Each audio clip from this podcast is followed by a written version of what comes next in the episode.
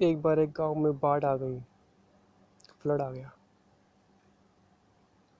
सभी लोग अपनी जान बचाने के लिए इधर उधर भागने लगे। तभी रामू नाम का एक व्यक्ति आराम से चुपचाप बैठा रहा। सब लोग उसको कहते हैं कि, भागो, तुम भी अपनी जान बचाओ।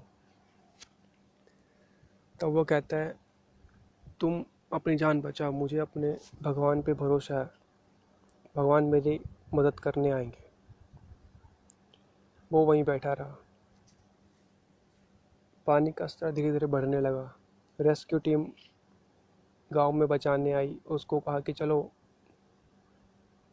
गाँव खाली करना है। अपने आप को बचाओ, हमारे साथ चलो। उसने कहा, नहीं, मेरे भगवान मेरी रक्षा करेंगे। मैं कहीं नहीं जाऊँगा। पानी का स्तर और ऊपर बढ़ा। तो व्यक्ति अपने घर की पहली मंजिल पर चढ़ गया।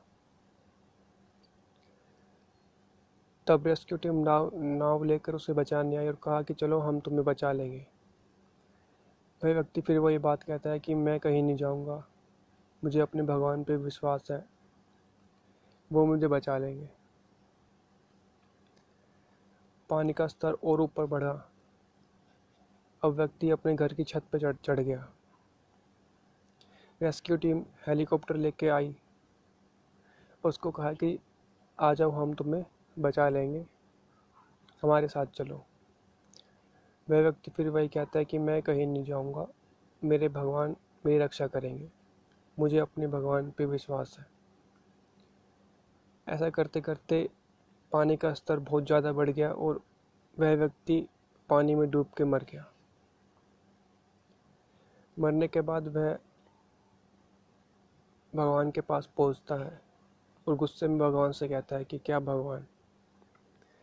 मैं तो तुम्हारे भरोसे ही बैठा रहा और तुम मेरी रक्षा करने के लिए आए ही नहीं। तुमने मेरा विश्वास तोड़ दिया। तो भगवान ने कहा कि मैंने तो तुम्हारी रक्षा करने के लिए नाव, हेलीकॉप्टर और कितने लोग भेजे, लेकिन तुमने उनका साथ दिया ही नहीं।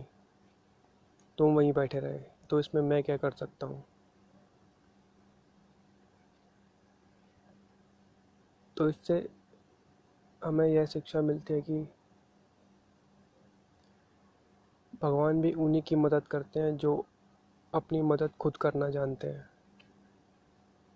अगर हम सिर्फ़ भगवान के भरोसे ही बैठे रहें कि सब कुछ ठीक हो जाएगा तो शायद कुछ भी ठीक नहीं होगा। भगवान ने हमें दिमाग, हाथ, पैर इनका इस्तेमाल करने के लिए ही दिए हैं, ना कि मुसीबत आने पर खाली बैठने के लिए। तो हमेशा ये याद रखें कि भगवान पे विश्वास तो ज़रूर रखें, लेकिन भरोसा सिर्फ़ अपने पे ही रखें। कि मैं अपने आप को बचा लूँगा। अगर आप यह सोच रखते हैं कि मुसीबत आने पर मैं अपने आप को बचा सकता हूँ तो भगवान भी आपकी मदद ज़रूर करेंगे और वो किसी न किसी को आपकी मदद के लिए ज़रूर भेजेंगे। धन्यवाद।